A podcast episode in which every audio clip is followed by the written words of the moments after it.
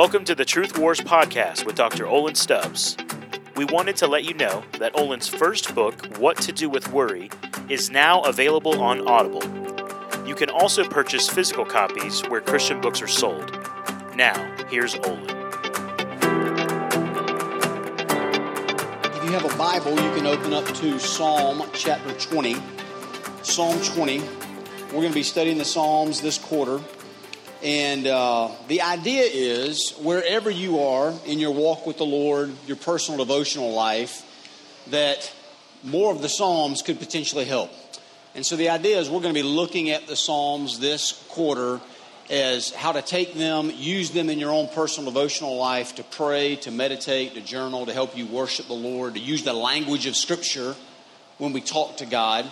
Uh, and so I, I'd recommend the Psalms that we're using, try to incorporate them maybe throughout the week in your personal time along with the Lord. And if you want extra help with that, there's a book. It's called Bible Crawling. You can get it from the Briarwood Bookstore. You can get it off of Amazon. You don't have to get it, but if you want something that'll help you maybe go deeper in how to apply what we're talking about here, you may want to check that out. Um, and for the table leaders, I trust y'all to lead however you want to, okay? But here would just be a little bit of advice. Once I'm done, you can discuss what we've talked about. But then when you have time of prayer, obviously take prayer requests if you want to, but then use the psalm to kind of pray through the psalm that we've just talked about. Does that make sense? Okay, so uh, like I said, if you have your Bible, let's open up to Psalm chapter 20. And this is a psalm by David, and as you will see as we go through it, it's a psalm for the day of trouble. And probably what we have here is a psalm that really was like a little mini religious worship service, so to speak, before the king and the troops went out to battle. And they were praying. The nation was gathered in the tabernacle, praying for the king and the troops before they go into battle. So I'd love you to think about this as we dive in this morning or this afternoon. Uh, where in life right now are you experiencing the greatest trouble? Maybe it's something with your family, maybe it's something at work, maybe it's something else. Where in your life are you experiencing the greatest trouble? And maybe if you're like, everything's wonderful right now, no, no troubles, okay? Think historically. Where in your life in the past have you experienced the most trouble? Or maybe, where do you anticipate trouble coming soon? And I think if you think about this psalm in light of personal troubles, it will help you understand how to pray. Now, uh, oftentimes, what you have to remember about Israel, ancient Near East, they were typically a very small nation surrounded by bigger nations, more powerful nations, sometimes empires that were trying to conquer them, pagan nations. They felt outmatched, outnumbered, just like we often do just in normal day life. You ever wake up that way? You're just like, all I got going on, and I already feel outnumbered, and I hadn't even got out of bed yet. Okay? The nation of Israel oftentimes felt that way. And we're going to see a pattern in this psalm that actually comes up a lot in the Psalms. There's going to be prayer, there's going to be praise, there's going to be preaching. And I'll explain what I mean as we go through that, okay? But Let's look at prayer first, and it's really just the first four verses. They're making request. Okay? So, Psalm chapter 20, verse 1. May the Lord answer you in the day of trouble. May the name of the God of Jacob protect you. So there's an idea there that they're saying, this is a hard day. This is a day of trouble. We're about to go into literal physical combat. We need God to show up and help us. And they say, May the name of the God of Jacob protect you. In a sense, they're saying, God, we're your chosen people. You have chosen to tie your honor to our name, and so protect us as we go out in the battle. I mean, have you ever said to one of your children, hey, when you go out of the house today, you have my last name, you need to represent it well, okay? Uh, and that doesn't always work out the way we plan for it to work out. But there's another sense. Have you ever maybe been interviewing somebody for a position at your job? And as you're looking through the applications, the people you got to have a phone call with, one guy's like, I recognize this guy's last name. Now, I don't know him, but I know his dad.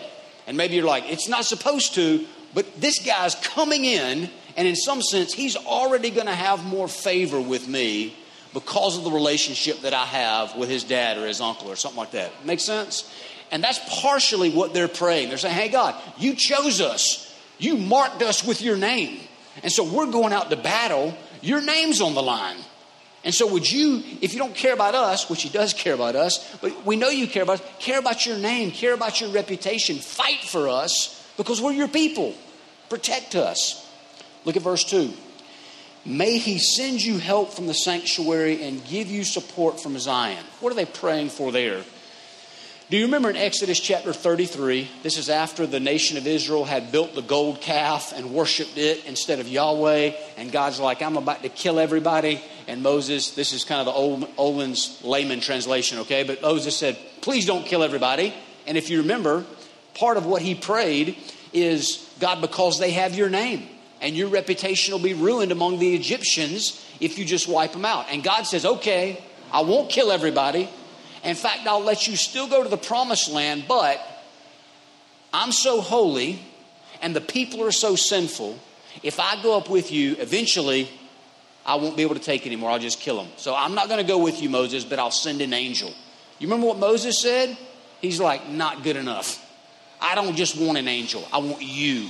I want your personal presence. I want your personal nearness to be with us. And God said, okay.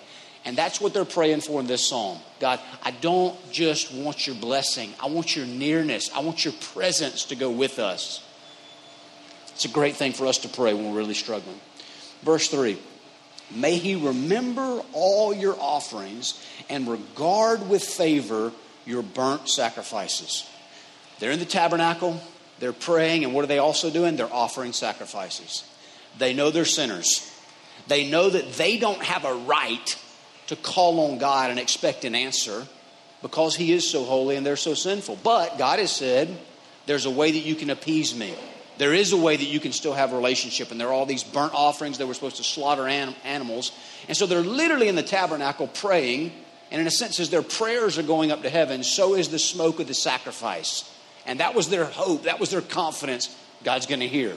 Even though they're wicked, even though we're sinful, even though we're not perfect, God's a merciful God we're doing the stuff He's called us to do, He'll answer us. Look at verse 4. May He grant you your heart's desire and fulfill all your plans. What a powerful prayer to pray for somebody. I mean, they're praying that for the king. And literally, what it says is, May He answer you according to your heart. And there's a sense, guys, the, the idea here is to the degree, and this is not 100% true, but in general, to the degree that my heart is aligned with God, He's going to answer me. He's going to bless me. Now, but sometimes we feel like I am totally aligned with God. I feel like I'm asking for a very good thing, and He's not doing it. There's the problem of unanswered prayer. And we'll talk about that more in just a minute. But think about this. Imagine if you went to God and you said, Hey, God, I feel like I need a million dollars. I got this huge real estate investment coming up that I think I need to invest in. I got all these kind of debts I'm still trying to pay off. I just feel like it's a good thing, God. I'm not wanting it selfishly. I'm going to give a lot of it to the kingdom, praying for a million dollars. And then, lo and behold, God doesn't give you a million dollars, but He gives you a million dollars in gold bullion. You going to be mad? Right? He didn't exactly answer you precisely the way you wanted.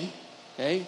But oftentimes, God may not go the means that we're asking Him to go along in our prayers, but he gets the right end. Okay? Now, I'm not saying that we should all pray for a million dollars at lunch, although it might be interesting. We try that and just see what happens, okay?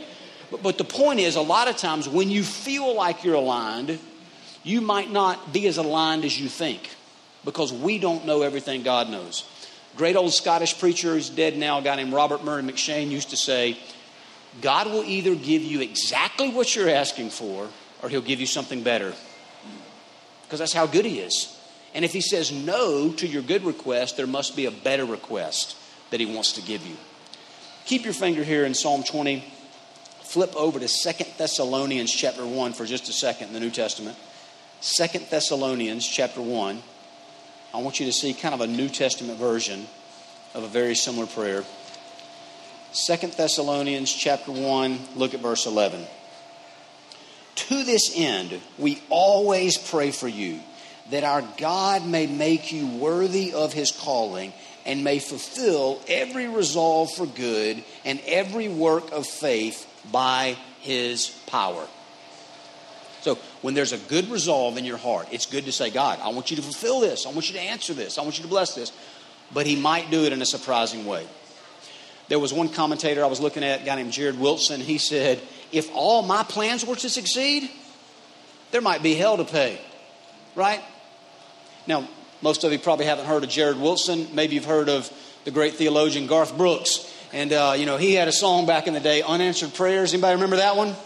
And, and, and, basically, the story is when I was in high school, there was a girl I was in love with, and I'm like, God, if you just give me this one thing, let her marry me, everything will be right in the world. And then later, he doesn't marry her, he moves on, he marries somebody else, he runs into her later in life, and he's like, Thank you, God, for that unanswered prayer, right? And, and most of us can identify with that. Unfortunately, we probably put a name in that song personally. But guys, part of mature prayer is this. One of the things Pastor Reeder used to talk about, uh, Romans chapter 8, verse 26, talks about the Holy Spirit interceding for us with groans too deep for words. Part of what the Holy Spirit does is He edits our prayers. It's like we're talking to God the Father, like, God, please do this for me. This is what I think's best. And sometimes the Holy Spirit's saying, no, no, don't, don't listen to that one. And so part of maturity in our Christian life is that we would even pray that way. We would just know, hey, God, I'm putting all my desires in front of you that based on the brain you've given me, I'm trying to use it. This seems best, but God, I'm open handed, I'm surrendered because I'm, I've been living long enough to know that I don't always know as best as I think I know. Does that make sense? Just pray that way. So they start out with all these requests, but now they're going to move into praise. And this is really a picture, guys, of confident faith. I mean, imagine they're in their tabernacle.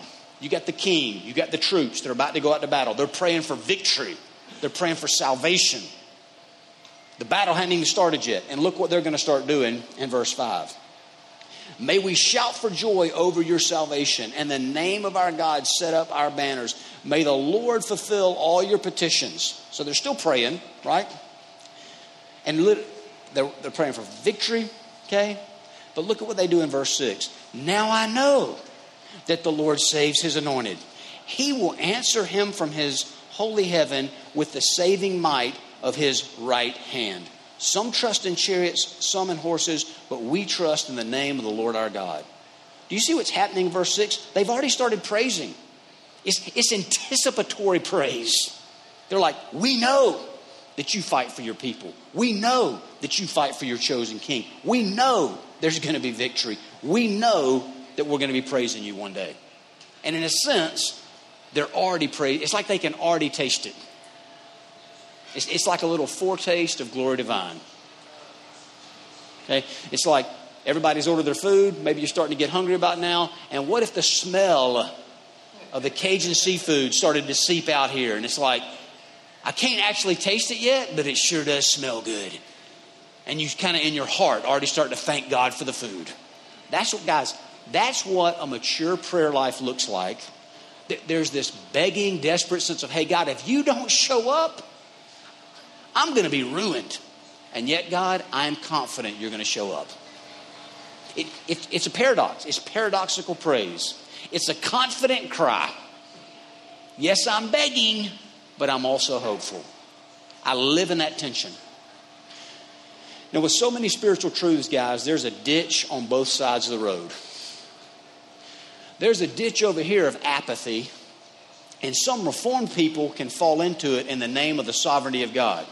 You ever met somebody like this? Maybe you've been somebody like this? Yeah, I got a friend. He's not a Christian, but you know, I'm not going to share the gospel with him. I, it's not my job. You know, God can save him if he wants to. God doesn't need me. Well, technically, that's true. But you can't read the Bible and honestly come away with that application. That's apathy. God didn't want that. Swing the pendulum to the other extreme, and it goes like this it's anxiety because it's all up to me. What if I don't share the gospel? What if I don't share the gospel boldly enough? What if I don't share the gospel wisely enough? What if I don't share the gospel loving enough? And it's just like it's a crushing burden nobody wants to bear because it's all up to me. But the middle guy, ground, guys, it's just this active faith.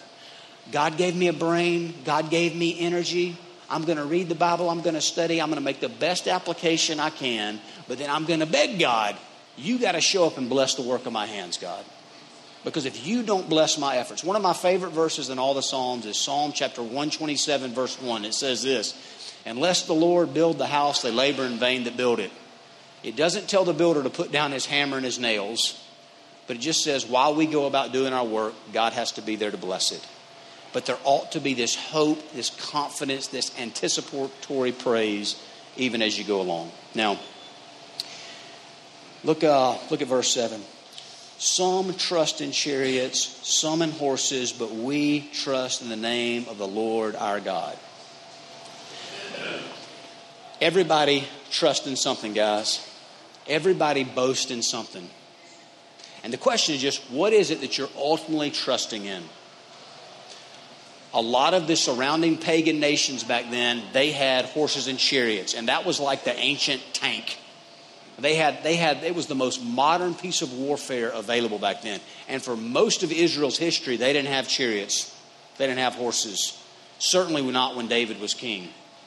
And just imagine even today a battle where you had a bunch of infantry going against a bunch of tanks. Doesn't sound good. But they're saying the problem is they're trusting in their artillery, their weapons. We're not. We're trusting the name of our Lord. Now, again, keep your finger there in Psalm 20. Flip over just one book to the right, Proverbs chapter 21. Proverbs 21, look at the very last verse. The horse is made ready for the day of battle, but the victory belongs to the Lord. So, guys, there is nothing wrong with having a plan, with using the resources that God's given you.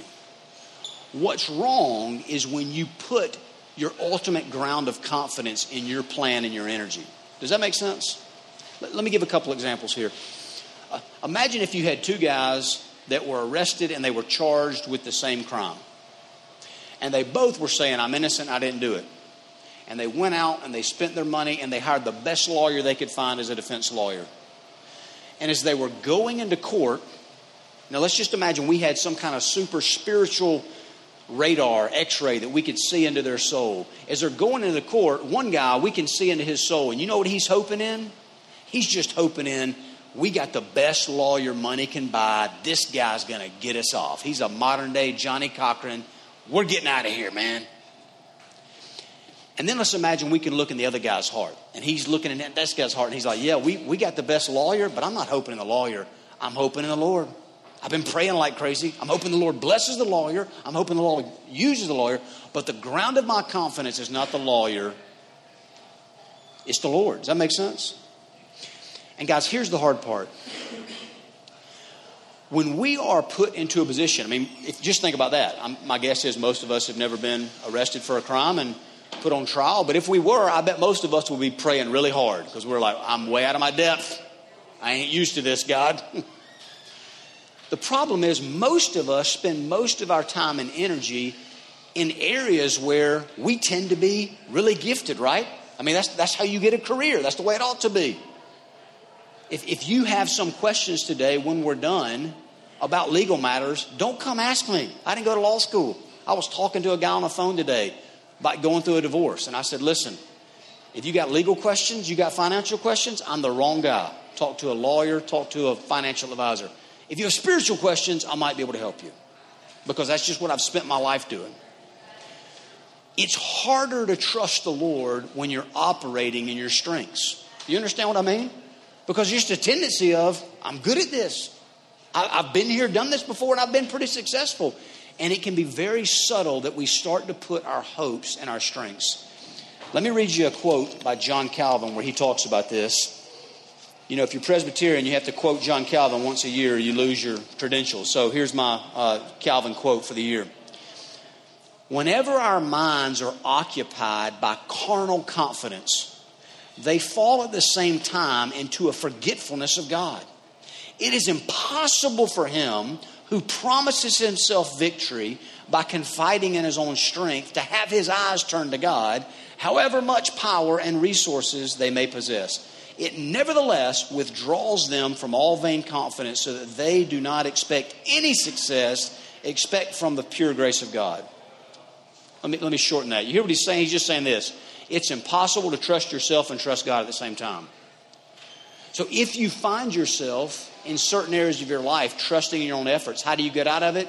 You just pray more, guys. I mean, you, you practically say, I've got to pray so, in a sense, I can take the little hands of my heart off of my own effort, quit trusting there, and start trusting God. Have any of you ever done any rock climbing or rappelling, anything like that?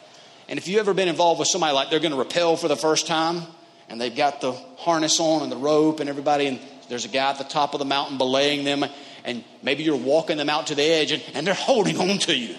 And at some point, you're like, you got to let go of me, and you got to trust the rope. And it's like a conscious effort. Take your hand off of the person's arm, trust the rope. And guys, that's what we have to do oftentimes in the place of prayer. Prayerfully take the hands of our heart off of our own resources, put them on the God. Let me give two more very real examples. Charles Spurgeon, called the Prince of Preachers. Some people say that one of the greatest preachers of all time. Supposedly, he had two prayers that he prayed as he walked into the pulpit. Now, this, this is what he was best at, but here's what he would pray I believe in the Holy Spirit.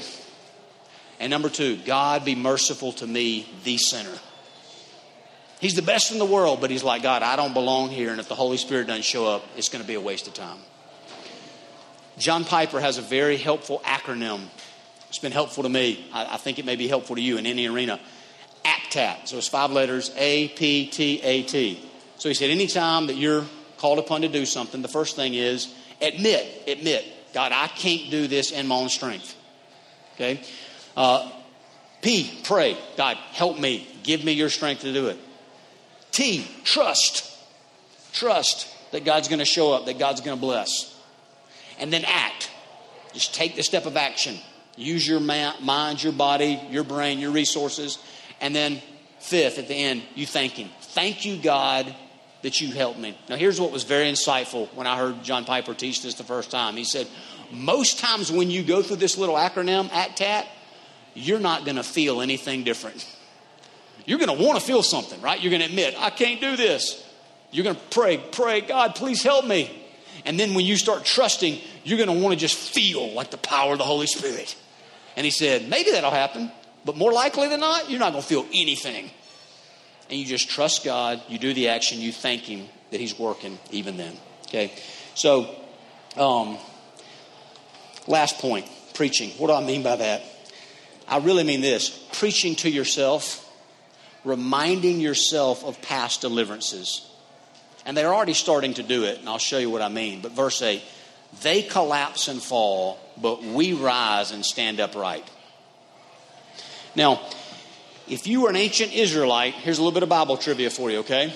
If you were an ancient Israelite and you thought about going into battle against chariots and horses, yes, that might bring fear and trepidation, modern day tank, but what else might it bring to mind if you were a really devout Israelite who read the Old Testament and paid attention? What would it remind you of? What's that? The Red Sea, right? When they were a slave nation and they're across the Red Sea, and the most powerful superpower of all time, Pharaoh's army is chasing them down with chariots and horses, and God drowned them all. Just like that. And it literally, go read it. Exodus chapter 14, it says, They're standing on the seashore, washing the dead bodies wash up. And then they sing a song about it. The horse and the rider, he is thrown into the sea.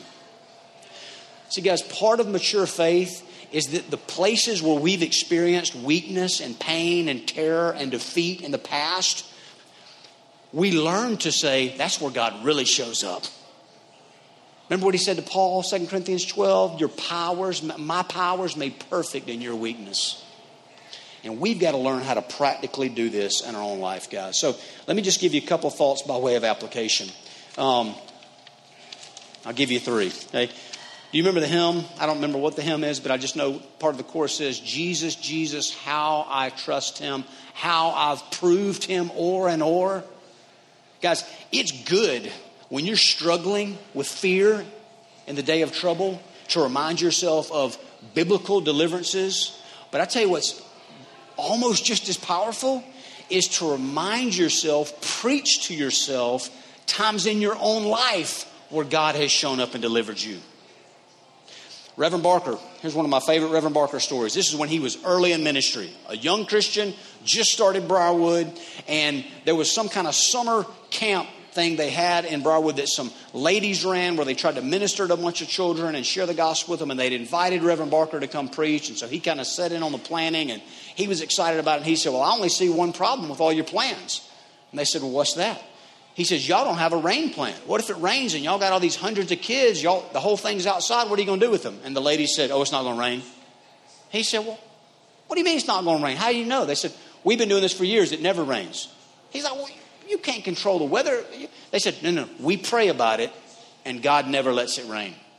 Now, this is when he was young and in faith, and he's like, well, it might rain. Okay? Well, he spoke, it didn't rain, and I think that's part of when his personal life of prayer and faith really started to grow. It was a practical example. Just pray, just trust the Lord, just see what he'll do. George Mueller has a, a pretty famous example. You know, he was the guy that ran an orphanage in England in the 1800s, I think. He wouldn't ask for money. And I mean, they're literally, the, the story that stands out to me the most is one time they wake up, they got all the orphans coming down to breakfast, they got no food in the house. And the servants are kind of like, What do you want us to do? Tell all the children to sit down at the breakfast table. Well, then what are you going to do? I'm going to thank God for the food we're about to receive. I'm like, we don't have any food.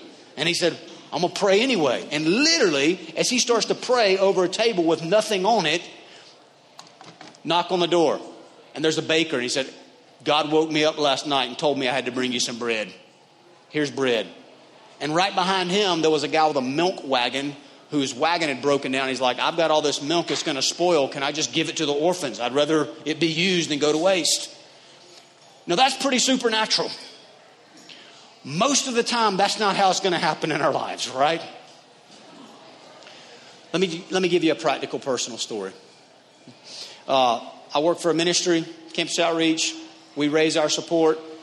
This is my 25th year. So there have been more than one years where we get to the end of the year and it's like the money's not looking good. And I'm doing my part. I'm making the phone calls. I'm sending the letters, but it's like it's not coming in.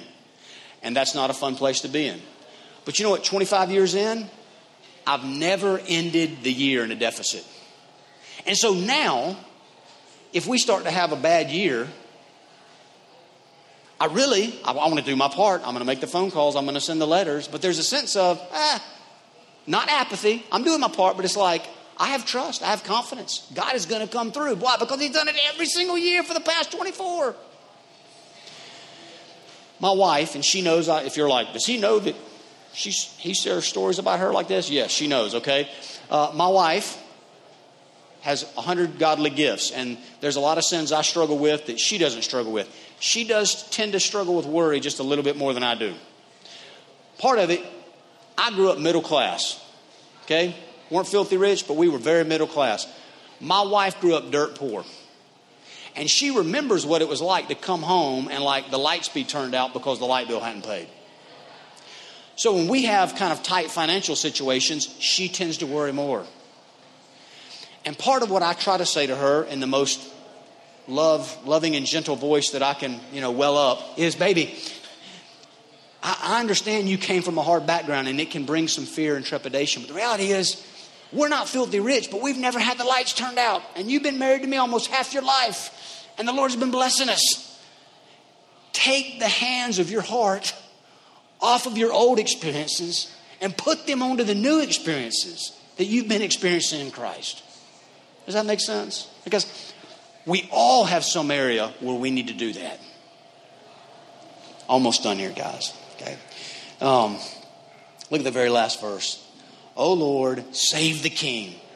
May he answer us when we call. So, Lord, look, look what happens here. God, save the king. Because, in one sense, they're identifying with the king. If the king wins the battle, we win, right? The whole nation wins. So save the king. And Lord, when we talk to the king, bless the king so he'll answer our request. Do you see how perfectly this is fulfilled? Even better than this psalm applies to King David, it applies to the Lord Jesus Christ, the true son of David, the true son of Israel. I mean, some of y'all may have been listening to all this like this is interesting, but I don't live in a monarchy. I don't have a king. If you're a Christian, oh, yes, you do have a king. And it's a great thing that we have a king because he chose to identify himself with us. He sees all our sin. He sees all our weakness. He sees all our fear. He sees all our apathy. He sees all our anxiety. And He says, Father, I want to identify with those people. I want to go in. I want to live as a substitute in their place. I want to go to the cross. And guys, one of the most powerful ways that the Lord Jesus Christ identified with us is he had to suffer through unanswered prayer. In the Garden of Gethsemane, he was begging the Father, if there's any way out of the cross, I want it. And there wasn't. And he was willing to suffer through unanswered prayer. He was literally willing to suffer through the wrath of God for us. But then two days later, he rose again. He conquered death, hell, and the grave. He won. And in him, we win. And so, even if you're like, I'm a brand new Christian, I don't have any great stories of grace to preach to myself, you got that story. If you're in Christ, the life, death, and resurrection is part of your personal story. And so, when you're struggling in the place of prayer and fear, you can say, Hey, God, you won the day through the Lord Jesus Christ. Do it again for me today because I'm marked with his name. Let's pray. Lord Jesus, please make us into the men of prayer you want us to be. We pray all this in the name of Christ that we've been marked by. Amen. Thanks for listening to this episode of Truth Wars with Dr. Olin Stubbs. We want to remind you to please leave a review for this podcast wherever you listen and to share this podcast with any friends or family that you think may be blessed by Olin's teaching.